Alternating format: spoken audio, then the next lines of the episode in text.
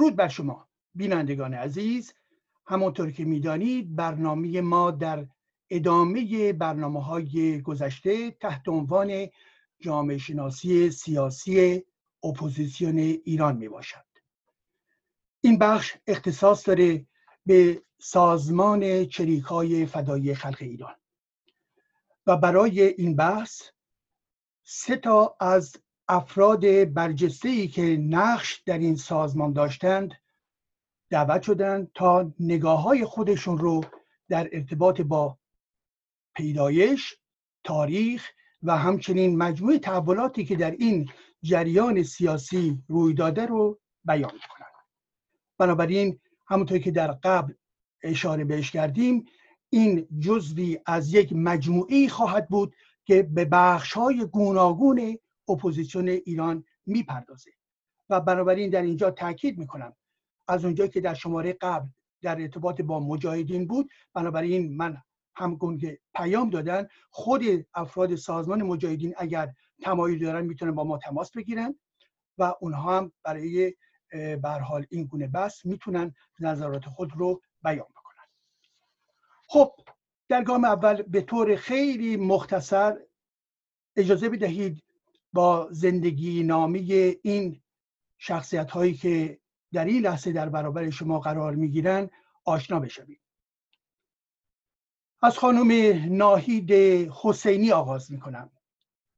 ایشون در سال 1356 به سازمان فدایان خلق پیوست زمانی که دانشجو بود و همطور که خودشون می‌گویند به علت یا به خاطر صداقت آنها و همچنین طرفداری از عدالت و صلح و ایده سوسیالیست به آنها پیوستند. در دانشگاه رازی کرمانشاه در رشته زبان انگلیسی مطالعه می‌کرد و پس از اون فوق لیسانس در ژورنالیسم و پس از انقلاب باز فعالیت های دانشگاهی خود رو ادامه میده. زمانی که این انشاب در درون این سازمان صورت می‌گیره و ضربات سازمان از سال 61 به بعد شروع میشه. رهبری سازمان بیشتر در سالهای 61 62 به خروج از ایران اقدام می‌کنه و عده زیادی از طریق مرز آستارا به باکو شوروی و تعدادی به افغانستان و عده انگشتماری نیز به غرب میرن و رهبری با رهبری حزب با همکاری حزب توده اعضای خود رو منتقل می‌کنه و ایشون نیز از این مجرا در واقع به سوی شوروی میره ایشان در سال 1993 میلادی از سازمان جدا میشه و خود ایشون می‌گویند علت بیرون آمدن از آن تجربه دیدن سوسیالیسم واقعا موجود اتحاد جماهیر شوروی سابق بود که هیچ همخوانی با انتصارات من نداشت.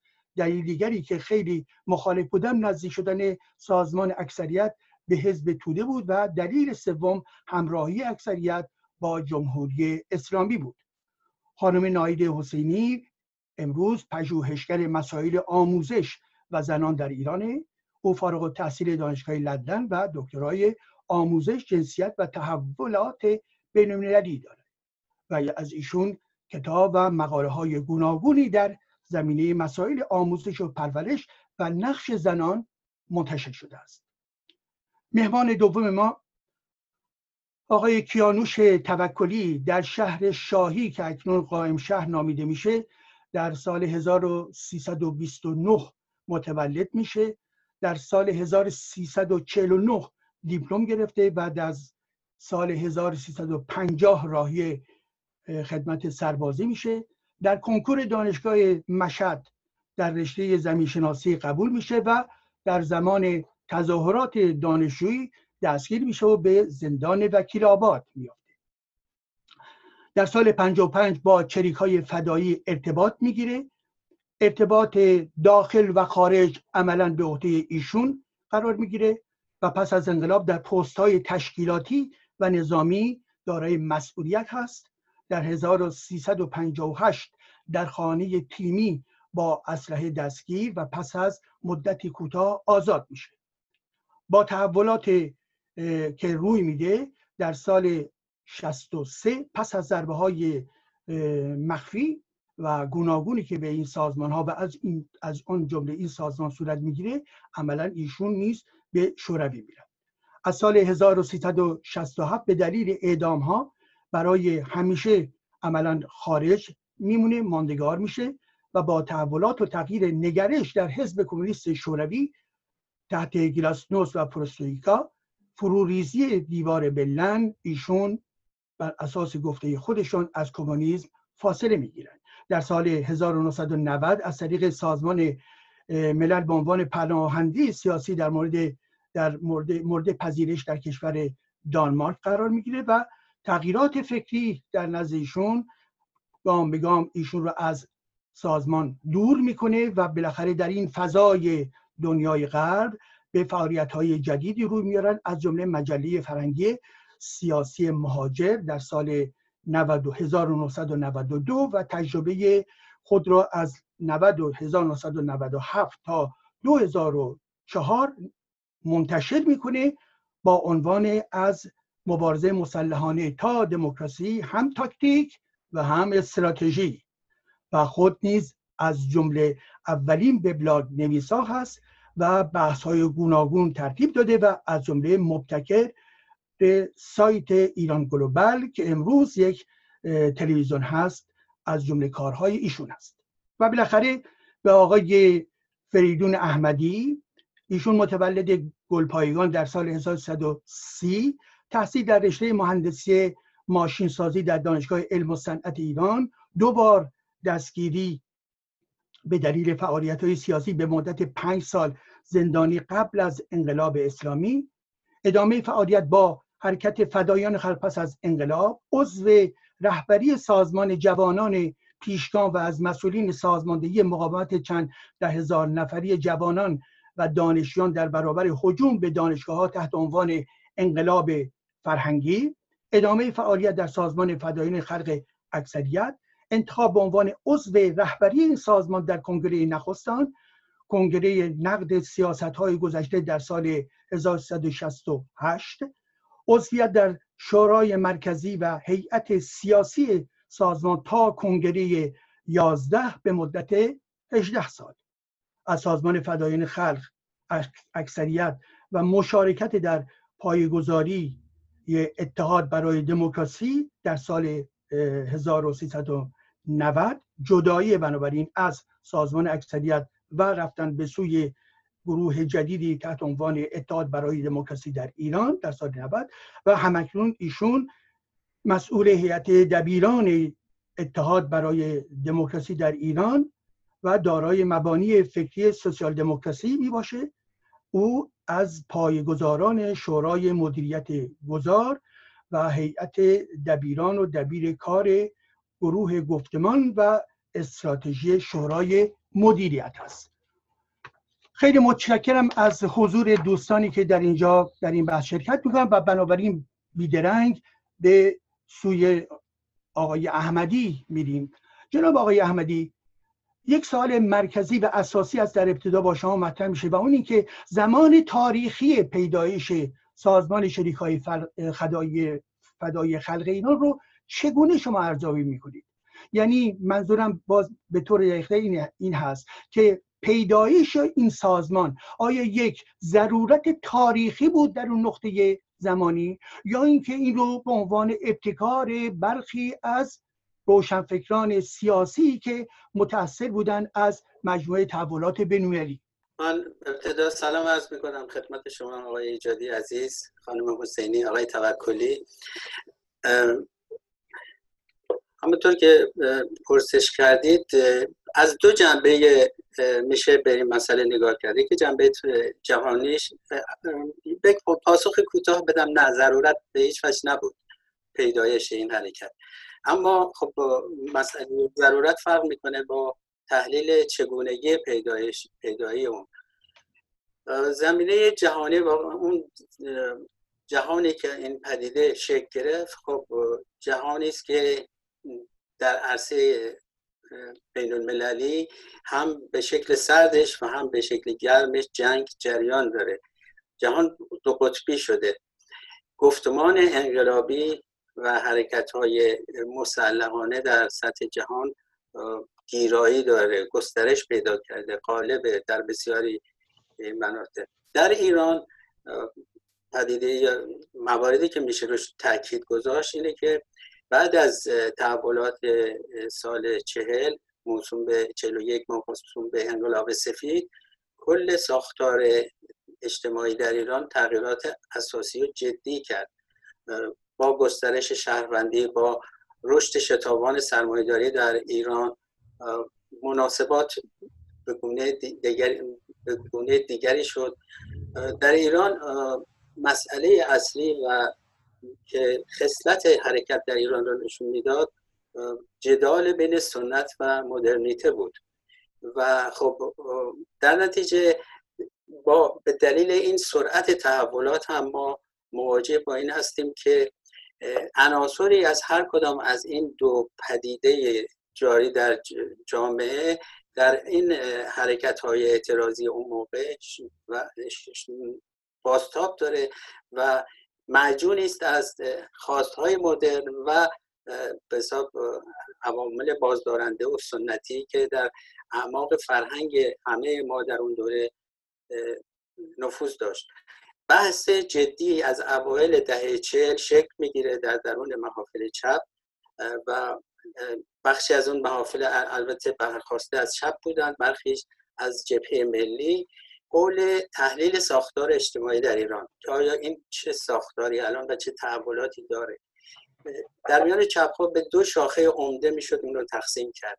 اونایی که به, ساختار معروف بودن به اون زمان تمایل داشتن به گرایش های ماهستی در مورد فرماسیون اجتماعی اقتصادی در ایران ترم نیمه فودال نیمه مستعمره رو به کار می بردن بخش دیگری خب معتقد بودند که به سرمایه‌داری وابسته معتقد بودن بخش بنیانگذاران این سازمان و عمدتا میشه روش رو محفل زیاد ظریفی و بیژن جزنی تاکید کرد نام برد.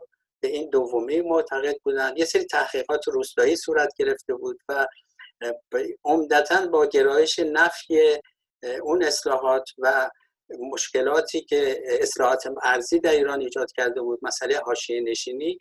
بر این زمینه و وجود فرهنگ سنتی تقدیس فداکاری و از خودگذشتگی و خصلت اون دوران هم بود و وجود دیکتاتوری. دیکتاتوری که اجازه نمی‌داد مبارزه سیاسی به شکل دموکراتیک و تجربه شدهش مثلا در اروپای غربی پیش بره. به اونجا منتهی شد که این حرکت مسلحانه در اون شکلش برپا شد. خب جمع گسترده ای رو به سوی خودش جلب کرد. به دلیل همین تقدس این واژه ها و این مسائل فداکاری و اینها گفت که گفتم. ولی بعدا بهش خواهم پرداخت. بسیار زیانبار بود و تاثیرات بعد بعدش و بعدی رو در انقلاب اسلامی سال 57 می‌تونیم ببینیم. متشکرم. بنابراین با توجه به این نقطه تاریخی که رابطی هست با مدرنیته سنت و همچنین تحولات اقتصادی در جامعه و بنابراین این تمایلی که اینها دارن به این مسئله اینکه یک نوع راه حلی ارائه بکنن حال خانم ناهید حسینی نگاه شما در ارتباط با این لحظه تاریخی تولد در اون دوره آغازین اینها چه می‌خواستند؟ دموکراسی می‌خواستن سوسیالیسم می‌خواستن و اساسا شورش اونها یا انقلاب اونها علیه سیستم سلسله پهلوی ناشی از چه بود؟ من هم سلام دارم حضور همه دوستان و تشکر از شما آقای ایجادی بابت دعوت من به این برنامه. خدمتون ارز کنم که لازم می‌دونم یه توضیح رو توضیح کوتاهی رو بدم. من هیچگاه در رهبری سازمان نبودم و در تصمیم گیری های کلان این سازمان هیچ گونه نقشی نداشتم. و امروز به دلیل انتقال تجربه خودم به عنوان یک عضو فعال سازمان در خدمتتون هستم. در رابطه با سوال شما می‌تونم این جواب رو بدم که بله سازمان هم به دنبال دموکراسی بود هم به دنبال سوسیالیسم بود. منتها اون دموکراسی که ما امروز می‌شناسیم اون دموکراسی نبود اون موقع مورد توجه این گروه از سازمان بود. من برداشتم این هستش که در دهه 60 70 میلادی جنبش های آزادی بخشی وجود داشتن و این سازمان ما می‌تونست یک بخشی از اون جنبش های آزادی بخش باشه. و خب معتقد بودن به اینکه خط مشی مسلحانه هم استراتژیک هم تاکتیک و موتور کوچیک موتور بزرگ رو میچرخاند. خب یک عده ای از افرادی که می‌تونم بگم که هم کم تجربه بودن بیشتر دانشجو بودن. به نظر من آشنایی کافی به وضعیت و شرایط اقتصادی سیاسی کشورمون نداشتن. و خب دستگیر میشن در زندان وقتی از زندان آزاد شدن تقریبا همشون می‌تونم بگم دوربر سی سال سن داشتن و با توجه به عدم آشنایی با شرایط اون روز با توجه به اینکه خودشون هنوز واقعا یک هویت مشخصی رو پیدا نکرده بودن مرتب این بر اونور می‌زدن. مثلا قبل از انقلاب شعار نشرقی نقربی بوده نسبت به شوروی با دید انتقادی نگاه می‌کردن به خاطر معتقد بودن که رویزیونیست هست. خب در مقطع انقلاب با توجه به خب سیاکل و بعدش هم اعدام رهبران این سازمان مردم به اینها علاقه من میشن خود من همینطور.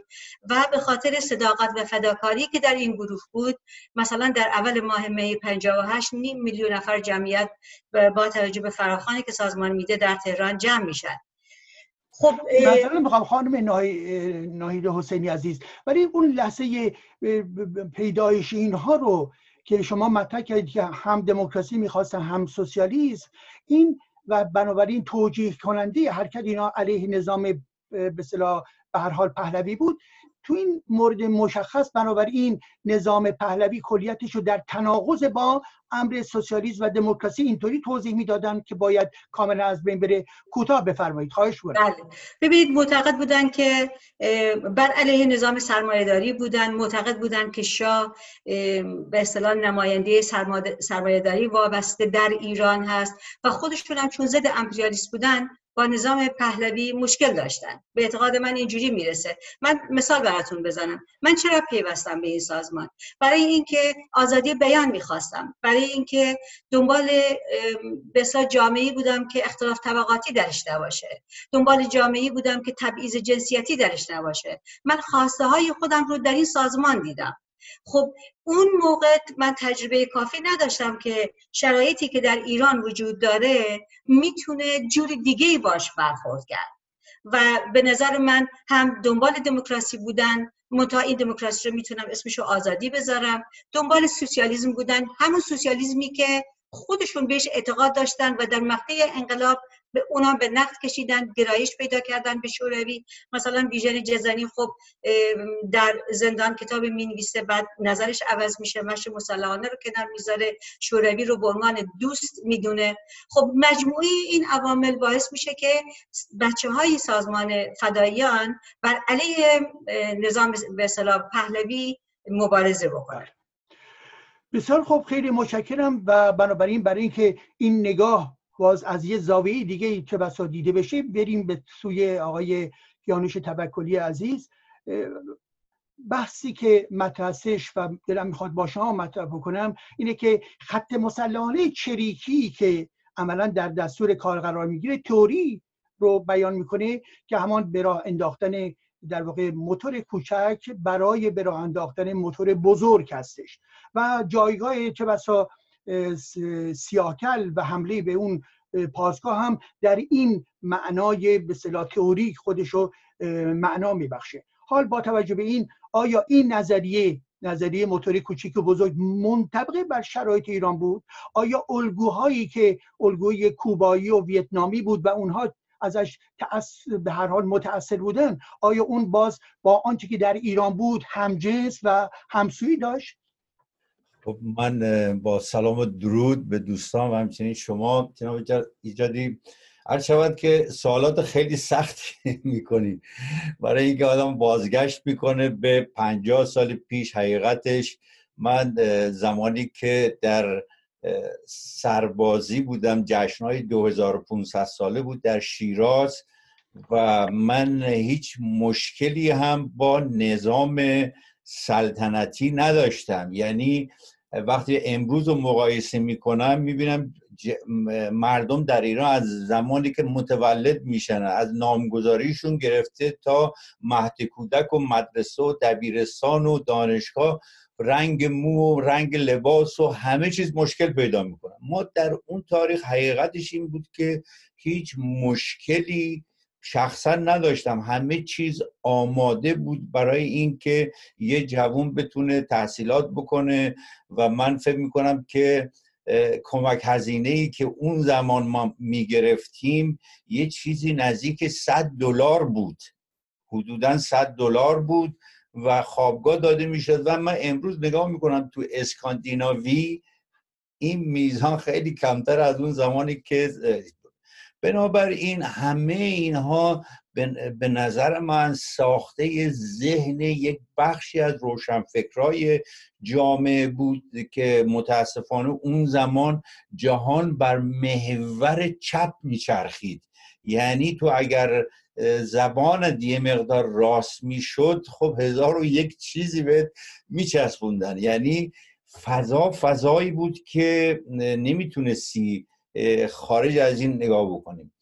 من حقیقت قبل از انقلاب این خط مشی چریکی رو درست روزی که حمله کرده بودیم یعنی رفته بودیم به طرف پادگان جمشیدیه. می‌خوام چون با اینا با مثالهای عملی براتون بگم چون من شخصا آدم تئوریکی نیستم. اون چیزی که دیدم و برای من تجربه بزرگی شد. رفتیم در اونجا اتفاقا یکی از چریکای دیگه به نام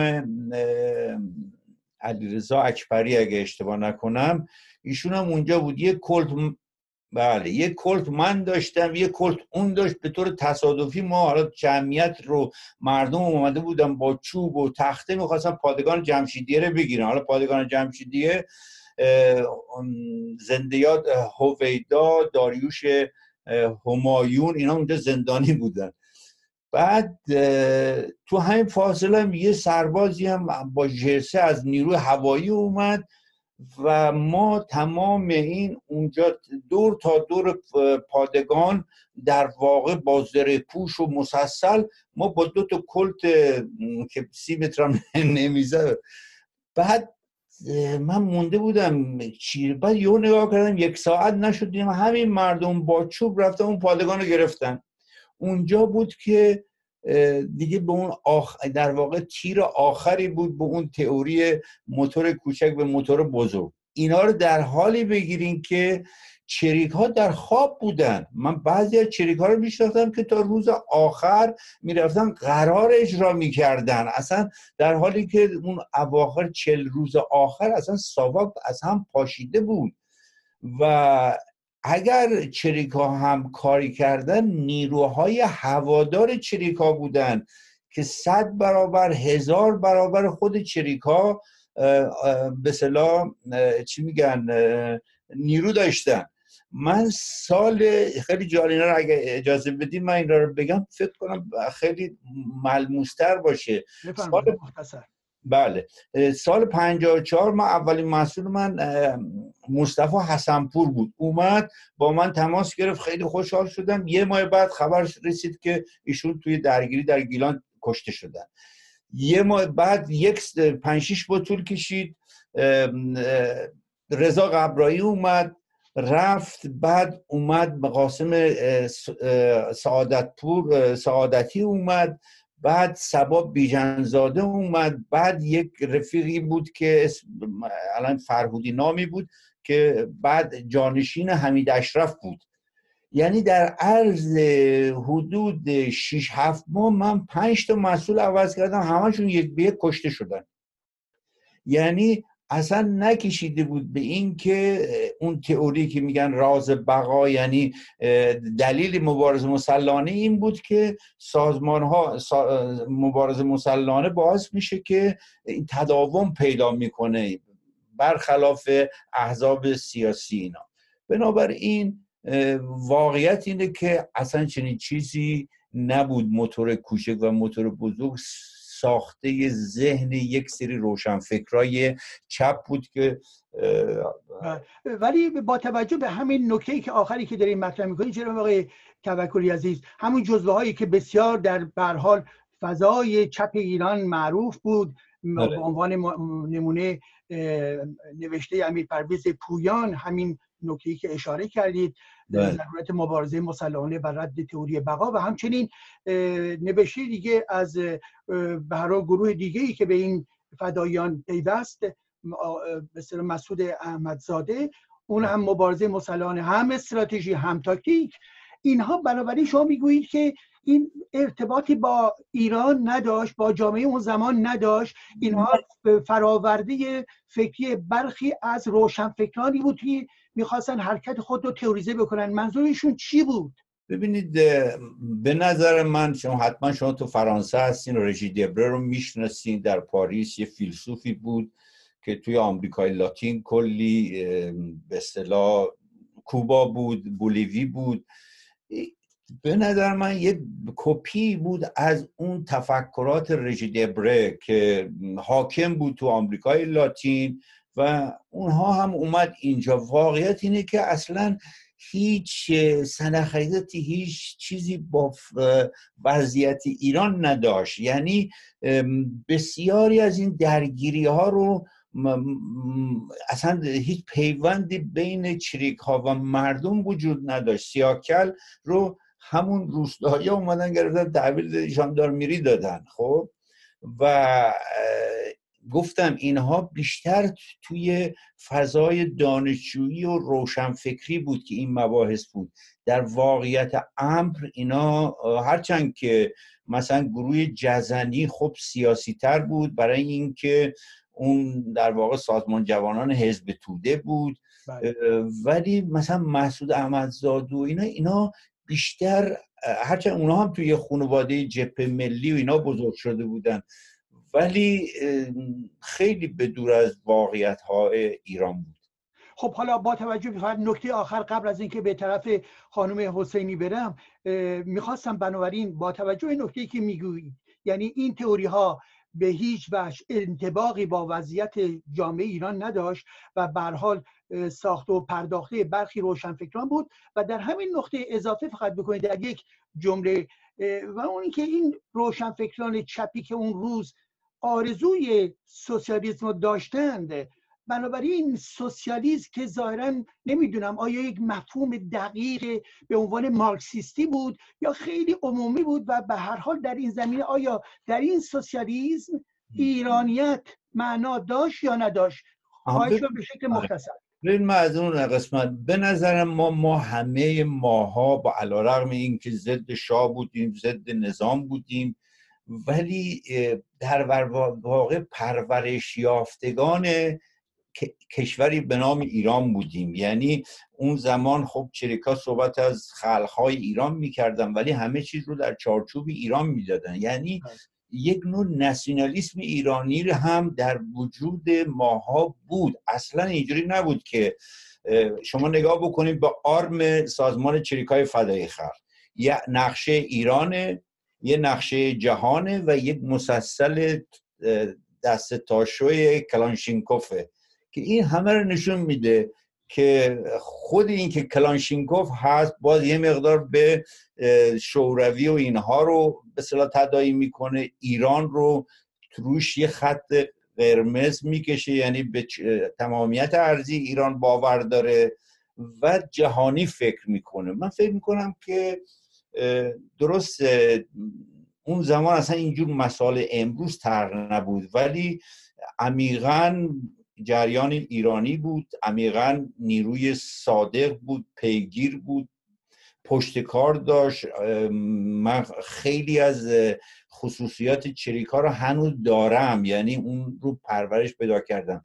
وقتی قرار میدارم سر ساعت میرم اون قرار وای میستم اگر یک کاری به من داده میشه بدون هیچ چش داشتی میرم اون کار رو انجام میدم. حالا این فکر ما با فکر دیروز زمین تا آسمون فرق داره.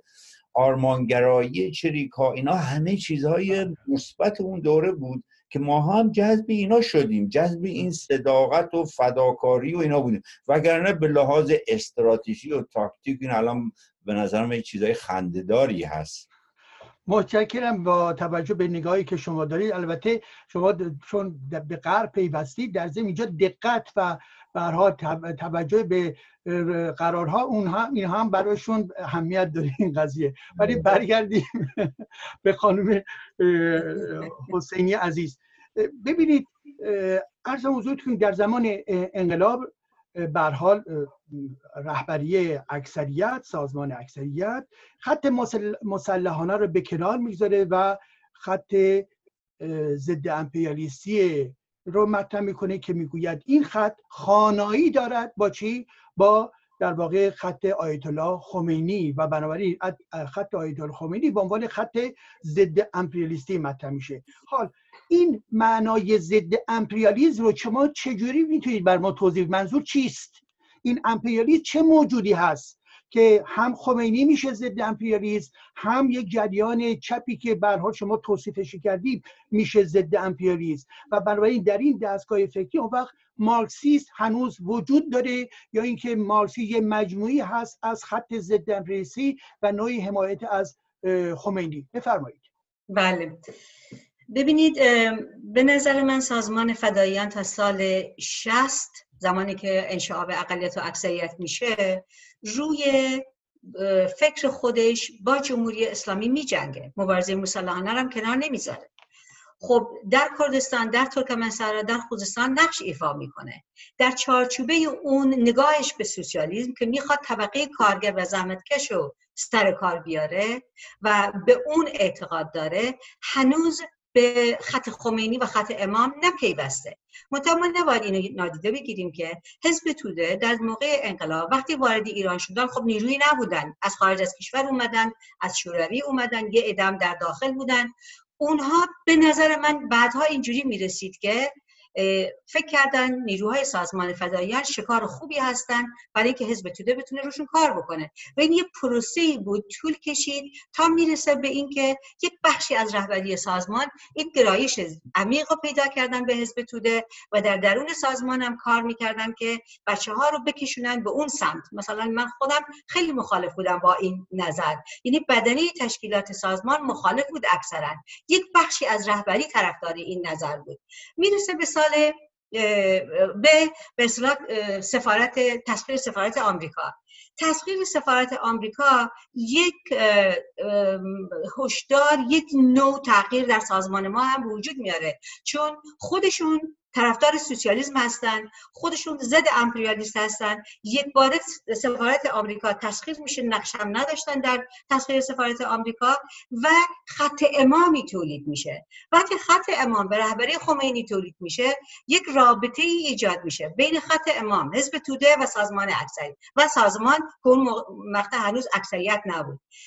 مبارزه مسلحانه شروع میشه. و من خودم اون موقع در کردستان بودم و شاهد بودم که انشاء وقتی صورت گرفت دو به اختلافی که بین این دو گروه پیش اومد حتی کشید به اونجایی که ممکن بود روی هم اسلحه بکشن در نتیجه اون مسئله اصلی که در انشعاب خرداد شست بود این بودش که ما باید مشی مسلحانه رو بزر... اسلحه رو بذاریم کنار. و با توجه به اینکه خط امام وجود داره ما از این روحانیت به رهبری خمینی دفاع بکنیم. خب این خودش خیلی مشکل ایجاد کرد خیلی مسئله ایجاد کرد ولی در عمل با توجه به نزدیکی که رهبری سازمان ما با حزب تو داشت پیش رفت. حتی یک کمی بعد از اون انشعاب 16 آذر به رهبری علی کشتر وجود اومد و اون به طور مشخص در رابطه با بیانیه بود اون موقع سازمان داد به اسم رای وحدت. یعنی حتی اینقدر این رهبری سازمان پیش رفته بود برای وحدت با حزب توده می‌خواستن تشکیلات رو یکی بکنن. با مقاومت روبرو می‌شد. ولی جریان 16 آذر اومد بیرون و مخالفت کرد با این نظر. و بعد هم برخوردیم به سرکوب. هم رهبری حزب توده دستگیر شد هم رهبری سازمان دستگیر شد و اون وقتی بود که ما رفتیم به شوروی. برای بله. اینکه قبلا با هم در واقع برنامه ریزی کرده بودن که نیروهای سازمان رو از ایران به بله. شوروی ببرن. خانم نایدوزینی آیا این برای برخی ایرانی های مطرح هستش که به لحاظ نزدیکی خیلی فشرده بین حزب توده و شوروی آیا این تاثیرگذاری در ضمن روی سازمان فدایان نیز تاثیر خودشو داشت و این نزدیکی به این دوتا جریان یعنی حزب توده و این سازمان و همچنین رابطه اینها در نزدیکیشون به قدرت سیاسی آیا در ضمن در چارچوب استراتژی شوروی قرار می‌گیره لطفا یک به جواب کوتاهی در این زمینه بدید بعد نظرات دوستانم خواهم خواست. بله به نظر من حزب توده نهایت تلاش رو کرد که بخشی از سازمان ما رو رهبری سازمان رو قانع بکنه که به عنوان حزب برادر که حزب برادر با حزب کمونیست شوروی می‌شد در اون سمت قرار بگیره. وقتی هم که ما رفتیم شوروی همین اتفاق افتاد. بله. یعنی این ملاقاتی که بین حزب کمونیست شوروی بود فقط با حزب توده نبود. سازمان ما هم در همون چارچوبه قرار می‌گرفت. بله. خب حالا به حال با اگه ببینیم وقت به چه صورتی جلو خواهد رفت ولی برگردم به جناب احمدی عزیز. ببینید جناب آقای احمدی عزیز سازمان اکثریت به حال وقتی که انشاء شد و این سازمان وجود اومد دارای یک نفوذ بسیار گسترده در ایران بود و بر اساس برخی منابع حدود 20 هزار عضو داشت و تیراژ بالای نشر بر حال نشریه کار بود و روی جوانان روی زنان روی کارگران اینها ارتباط داشتن و به حال جلوه های بسیار تاثیرگذاری ما می‌تونیم در این نقطه تاریخی گیر بیاریم. معنای این نفوذ رو شما چجوری توضیح می‌دید؟ این نفوذ آیا بیان یک احساسی بود هیجانی بود که از گذشته میآمد و بنابراین هنوز در دل جامعه وجود داشت و این خانایی بین بخشی از جامعه با خود این سازمان در واقع معناش چجوری ما می‌تونیم این رو توضیح بدیم؟ و آیا این که بالاخره این تاثیرگذاری در اون لحظه یک تاثیرگذاری پایدار بود و آیا امروز ما می توانیم از اون تاثیر فرهنگی هنوز به عنوان نقطه از این تاریخ یادآوری یادآوریش بکنیم؟ آره چشم آقای ایجادی من پاسخ خواهم داد به این پرسش شما. اما اگر اجازه باشه من برای اینکه دید روشنتری بر سیر تحولات این جریان بکنیم می‌خوام یک تقسیم بندی بکنم به تاریخ اکثریت و چریک های فدایی. ما یک مقطع داریم تا انقلاب. یعنی می‌خوام تقسیم بندی بکنم که هر کدوم اینا یه ویژگی های خاصی دارن. بله. از انقلاب تا مرحله انتشار برنامه به اسم برنامه شکوفایی جمهوری اسلامی. یعنی قلبه اون اندیشه ای که خانم حسینی هم گفتن اندیشه حزب توده تا مقطع همون حدود تسخیر سفارت از اون مقطع تا سرکوب هست که دستگیری ها و اینها شروع میشه تا سال 65 که دستگیری گسترده فدایان شروع میشه. فدایان اکثریت که قریب فقط در یک روز هزار تن از فعالین تشکیلاتی اون دستگیر میشن. طی سه چهار سال گذشته اون تعقیب مراقبت ها و اینا هر کدوم ویژگی های خاصی داره. از 65 تا کنگره اول و از کنگره اول اکثریت تا تشکیل حزب چپ ایران. اینا مقاطع کلیدی و تعیین کننده که هر کدوم از اینها رو باید با ویژگی خاص خودش سنجید. به ویژه بعد از تشکیل حزب چپ ایران که ارزیابی و اصلا راجع به اکثریت گونه دیگری باید صحبت کرد. برگردیم به پرسش شما. اینکه چرا رو آوردن اون جمعیت بزرگ به این جریان. بخشی شد به عنوان تجربه شخصی خانم حسینی گفتن ما یک نیروی مهیب اسلامی که اومده و تمام آزادی ها رو بگیره و یک حکومت دینی رو سر کار بیاره در حال قدرت گیری بود و بعدم قدرت رو گرفت. یک ملجا و یک پناهگاهی می جستن بخش بزرگی از جامعه ایران که به این نیرو امید بستن. ما مثال بزنم. آقای احمد شاملو به دفتر ستاد فدایی مراجعه کرد. اون موقع دوستان می‌خواستن نشریه کار رو منتشر کنند شماره اولش. آقای شاملو پیشنهاد کرد که من این کار رو می‌کنم و سردبیری این نشریه رو به عهده می‌گیرم. خب تجسم بکنید قوی ترین عنصر فرهنگی اون دوران این پیشنهاد رو به شریکان میده و اونها رد می‌کنن در عمل و نمیپذیرن. یعنی چنین نیروی فکری فرهنگی نیروهای وسیع اجتماعی رو آورده بودن و نیرویی که بر اساس اون قهر طبقاتی اون روش قهرامیز مسلحانه با فرهنگ استقرار دیکتاتوری پرولتاریا با اون فرهنگ شکل گرفته این نمی‌تونه بره با دیکتاتوری ملایان مبارزه کنه. نسبت به بعضی مفاهیمی مثل دموکراسی و حقوق بشر تقریبا بیگانه بود. نسبت به حقوق زنان تظاهرات وسیع زنان سازمان دادن در قبال علیه حجاب. پشتیبانی نکرد. سازمان به عنوان مهمترین بزرگترین نیروی متشکل اون دوران. حتی اون مقطع از مجاهدین هم بسیار قوی تر بود. و تحت این عنوان که انقلاب پیش بره اینا حل میشه. نمی‌دونم مبارزه ضد امپریالیستی باید پیش بره. مسئله اینه. مثلا مثلا اهم و فعلا تمام قوانین مدنی یک به یک کنار گذاشته شد و قوانین شرعی جاش نشونده شد. حساسیت زیادی بر نینگیخت و بیشتر چارچوب طبقاتی نمی‌دونم بند جیم و و مسائلی که اون زمان مطرح بود می‌خوام بله. بگم این مجموع این این ترکیب این فرهنگ این تشکیلات نمی‌تونست پاسخگوی اون نیروی اجتماعی بشه در نتیجه خیلی زود پراکنده شدن و یکی از مهمترین عوامل انشابات بعدی درست همین عامل بود. یعنی رو آوردن یک نیرو با نیازها خواستهای دیگر و به سرخورده شدن از اون. خیلی متشکرم با توجه به نکاتی که مطرح کردید و در این حال از اونجایی که بر حال این انشاب های گوناگون صورت گرفت و اینا یک پیوسته کسانی که خارج از این جریان هستن نگاهش اینه که یک ایدولوژی فداییگری باقی میمونه و باقی مونده و در بخش های گوناگونی که از این جریان حال آمدن بیرون که چه بسا امروز من نگاه کردم یه لیست ده گروهی وجود داره از نقطه آغازین تا امروز.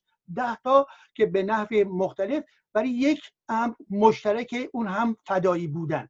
خب این رو شما این عشق این شیفتگی رو جناب آقای احمدی شما چجوری توضیح می‌دید؟ و اینکه چجوری این روحیه آیا این روحیه هست که آدم به هم عادت کردن یک ایدولوژی ساختن ارتباطات قومی هست ارتباطات سنی هست ماجرای یک نسلی است نگاه شما به این امر چجوری هستش؟ ما چجوری این رو بفهمیم؟ مجموعه از این عواملی است که شما فرمودید آقای ایجادی. هم یک نوستالژی گذشته است. مسئله پیوندهای حالا خانوادگی نگیم یا واژه بدی قبیله ای بگیم. پیوندهایی که در طول سالیان و دهه ها شکل گرفته مبارزه مشترکی که این مجموعه با هم داشتن و به هر حال یک نیروی اجتماعی که شکل گرفته کماکان وجود داره در ایران خدمت شما ارز کنم همین الان در بخشی از بحثی که پس از شکلی حزب چپ ایران که به نظر من یک گام مثبت بود از گام جدی مثبت برای اون نیروی چپی که این چارچوب رو می‌خواد پیش ببره و در داخل ایران پایه می‌تونه داشته باشه به دلیل تعارض جدی طبقاتی که همینک در ایران وجود داره و مسئله عدالت اجتماعی یک خواست گسترده است در نتیجه یک زمینه اجتماعی جدی وجود داره برای رشد یک نیروی چپ حزب چپ شکل گرفت. ولی نتونست به دلیل همین فداییگری خودش رو از مفهوم فدایی فدایی دیگه معنی نداره. با توری رد توری بقا خب اون موقع معنی داشت. یعنی نیروی انسانی که خودش رو فدا می‌کنه برای اینکه حرفش جریان ادامه پیدا بکنه. به قول سمد بهرنگی که در یکی از همین بنیانگذاران هست و میاد مای سیاه کوچولو رو از زبون اون میگه که مهم نیست مرگ من الان اتفاق میفته. مهم اینه که چه تاثیری بر زندگی دیگران خواهد داشت. و این ایده خب الان دیگه فداییگری با رشد فردیت و فرهنگ دموکراتیک و اینها دیگه جایی نداره. ولی کماکان می‌بینیم که به این استناد میشه استفاده میشه. بخشش هم به حساب حساب سیاسیه. یک عده آگاهانه به درستی می‌خوان فکر می‌کنن که یک پایه اجتماعی در ایران هست و اون رو می‌خوان از دست ندن. پیوندی که اون نیرو اجتماعی در ایران داره با این حفظ کنن و یه عده هم فرصت طلبانه چون اکثریت در یک مقطعی به طور جدی از حکومت اسلامی حمایت کرد این رو سرمایه سیاسی برای خودشون می‌دونن که بگن ما همونیم که یک زمانی از شما حمایت کردیم. و بنابراین می‌خوان حفظ کنن اون نام اکثریت و اون اون مفهوم از فدایی رو. متشکرم به نفی شما. به یک سوال دیگه که من می‌خواستم ازتون مطرح بکنم جواب دادید و اون که امروز پس از چهل سال عملا چه ایدولوژی این حزب داره ولی به حال این سال آخرین رو با خانم حسینی آغاز می‌کنم. بر هر کدوم از دوستان نکاتی رو که فکر می‌کنن براشون مهم هستش رو باز مجددا مطرح بکنن. خانم حسینی عزیز شما بر حال نگاهتون چیست با تمام تجربیاتی که داشتید؟ بالا به هر حال بالا رفتن ها افت ها و غیر اینه که امروز این جریان رو هرچند که جریان های مختلف به حال وجود دارن ولی که این جریان و از جمله سازمان اکثریت رو برای چه نقشی برای اونها در آینده ایران تشخیص می‌دید؟ آیا اینها می‌تونن به حال نقش ایفا بکنن با توجه به نکاتی که آقای احمد گفت. به حال فکر می‌کنن که در ایران نفوذی دارن یک زمینه ای دارن. ولی که اینکه به حال آیا می‌خوان به قدرت برسن؟ اگر می‌خوان به قدرت برسن چگونه به نظر شما می‌خوان به قدرت برسن؟ البته من با همین مسئولین این حزب در بعد صحبت خواهم کرد ولی نگاه شما رو می‌خوام که یک روند تاریخی رو در ذهن خودتون دارید و نگاه میاندازید به حرکت بعدی اینا. به شکل خلاصه بفرمایید نظرتون بله. من البته خب پیگیری می‌کنم ولی نه به اون اندازه که مثل قبل دنبال این قضیه بودم. اما نظر شخصی خودم بر حسب اون تجربیاتی که دارم میگم من فکر می‌کنم پروسه که سازمان فدایان اومد نه تنها به نفعش نبوده تا به حال بلکه به طور مرتب نیرو ریزش کرد و به ضررش در اومد. من با خیلی از صحبت های آقای احمدی موافق هستم. یکی از خطاهایی که بخشی از این نیرو داشت حمایت بدون چروچرا از جمهوری اسلامی بود که همین امروز هم ادامه میدن و همین امروز هم این نیرو در موانع ایجاد می‌کنه برای حزب چپ. حزب چپ یک قدم مثبت بوده برداشته شده. ولی همون گروه اکثریت امروز هم به منافع کشور ما فکر نمی کنن. به منافع خودشون شاید بتونن به هر حال به قدرتی برسن شاید. و یک بخش دیگه از اینایی که حمایت می‌کنن به نظر من مشکلشون هویتیه. یعنی از بعضی از این بچه ها اگر اسم اکثریت اسم فدایی که شما اشاره کردید اگر ازشون گرفته بشه واقعا دیگه زندگی ندارن. برای اینکه سنها بالاتر از 60 65 سال است. سالها تمام زندگیشون رو با فدایی بودن گذروندن. شما اگر این هویت رو از اونها بگیرید دیگه زنده نخواهند بود. در نتیجه من فکر می‌کنم اگر خیلی عاشق این کلمه هستن بمونن. ولی دنیای ما تغییر کرده. الان ما باید به سمت تحول به سمت توسعه برای کشورمون بریم. به نظر من سازمان فدایان اکثریت مانع هستند برای پیشرفت ایران. و اگر صحبتمو جنبندی بکنم اینجوری میگم دنیا تغییر پیدا کرده. به خصوص پس از پس از کرونا ما باید به دنبال ایده های جدیدی بریم. اعتقاد شخصی خود من این هستش که ما آینده انسانی تری خواهیم داشت. نباید سیاه و سفید بکنیم. یک مثال براتون بزنم. الان اون بچه های اکثریت مثلا ماهایی که اومدیم بیرون از اون سازمان به چشم در خدمت آمریکا بودن نگاه می‌کنن. تهمت هایی که زده میشه برخوردهایی که به داشتن به نظر من غیر اصولی هست. بله. و این سیاه دیدن و سفید دیدن باید تموم بشه. نه فقط برای نیروهای اکثریت برای همه ماها. ما الان در شرایطی هستیم نه چپ می‌تونه نه راست می‌تونه همه خواسته های ما رو برآورده بکنه. ما نباید لیوان پر رو نیمه ببینیم. حداقل ببینیم اون وسط چه چیزهای دیگه وجود داره که می‌تونیم در خدمت توسعه و ترقی کشورمون قرار بدیم. و من معتقد هستم که این نیرو نمی‌تونه قدرت بگیره. تنها راهی که بهشون پیشنهاد می‌کنم خیلی دوستانه این هست که در حزب چپ در میان اونها بمونن و سعی کنن خودشون رو یه مقدار به اصطلاح منطبق بکنن به شرایط نوین امروز. متشکرم. خب از آقای توکلی عزیز شما هم راجع این نکته و مطلب دیگه ای که فکر میکن مهمه و باید تاکید کرد در این بازنگری به این جریان سیاسی چه هستش؟ بنابراین به شکل مذارت می‌خوام. خلاصه نظرتون رو بفرمایید آخرین نفر آره. باز مجددا به سوی آقای یه چند تا نکته رو یادداشت کردم که بگم. اولا که اگر از سال فاصله 47 تا 57 ده سال رو در نظر بگیریم واقعیت اینه که سه تا نسل درش بودن. نسل بیجن جزنی بعد نسل من و فریدون و نسل ناهید و بعد از ناهید. و بعد از اون دیگه تموم شد. یعنی بیشترین اقبال چریک ها رو تو درست مقطع انقلاب و سال اولش داشت. من یه مثال می‌زنم.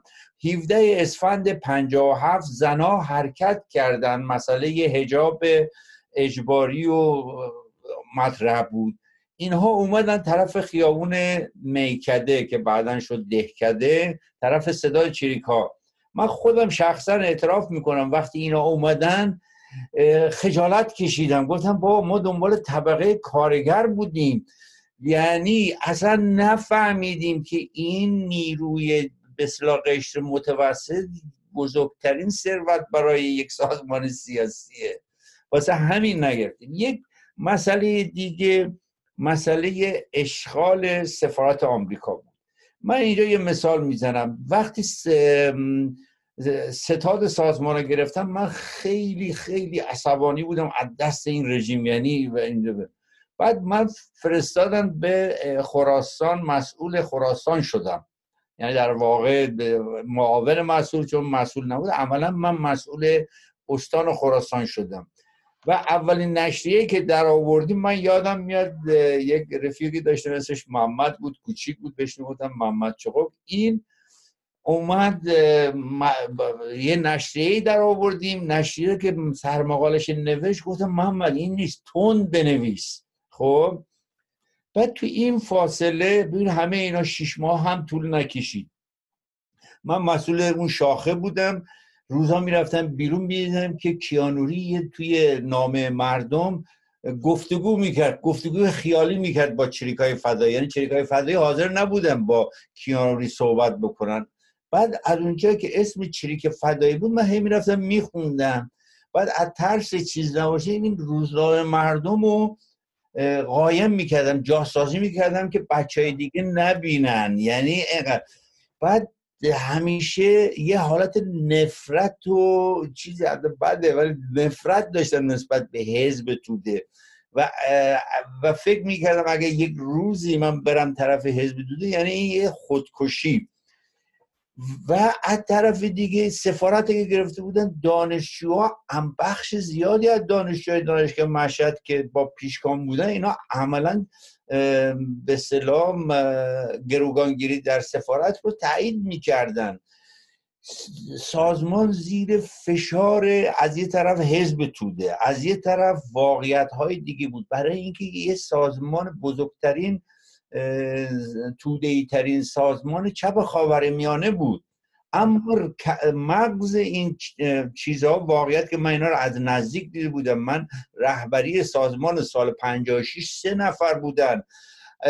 مجید عبدالرحیم پور بود رضا قبرایی بود که در سال 63 اعدام شد و احمد غلامی بود که اون هم درگیری بعد از چیز کشید واقعیت اون غلامی که فقط مسائل امنیتی و نظامی رو فقط بلد بود. تمام سرمایه سازمان چریکای رضا قبرایی و عبدالمجید بود. خب اینها هم در بله. سطحی نبودن. واقعیت این بود که یعنی یک قصدی نبود که یه جریانی درست بشه برای با جمهوری اسلامی همکاری بکنه. مجموعه مسائل اینا رو چیکار کرد؟ مچاله کرد و به سمت حزب توده کشون بله. و بالاخره برگردیم به سوی آقای احمدی عزیز. امروز علاوه بر اون نکاتی رو که در دو دقیقه می‌خواهید بیان بکنید آیا نسبت به این دوران جوانی که برها در این مسیر گذشت و در یک مطلبی هم که آقای برحال توکلی مطرح کرده بود می‌گفت بخش مهمی از جوانی من در این سازمان گذشت.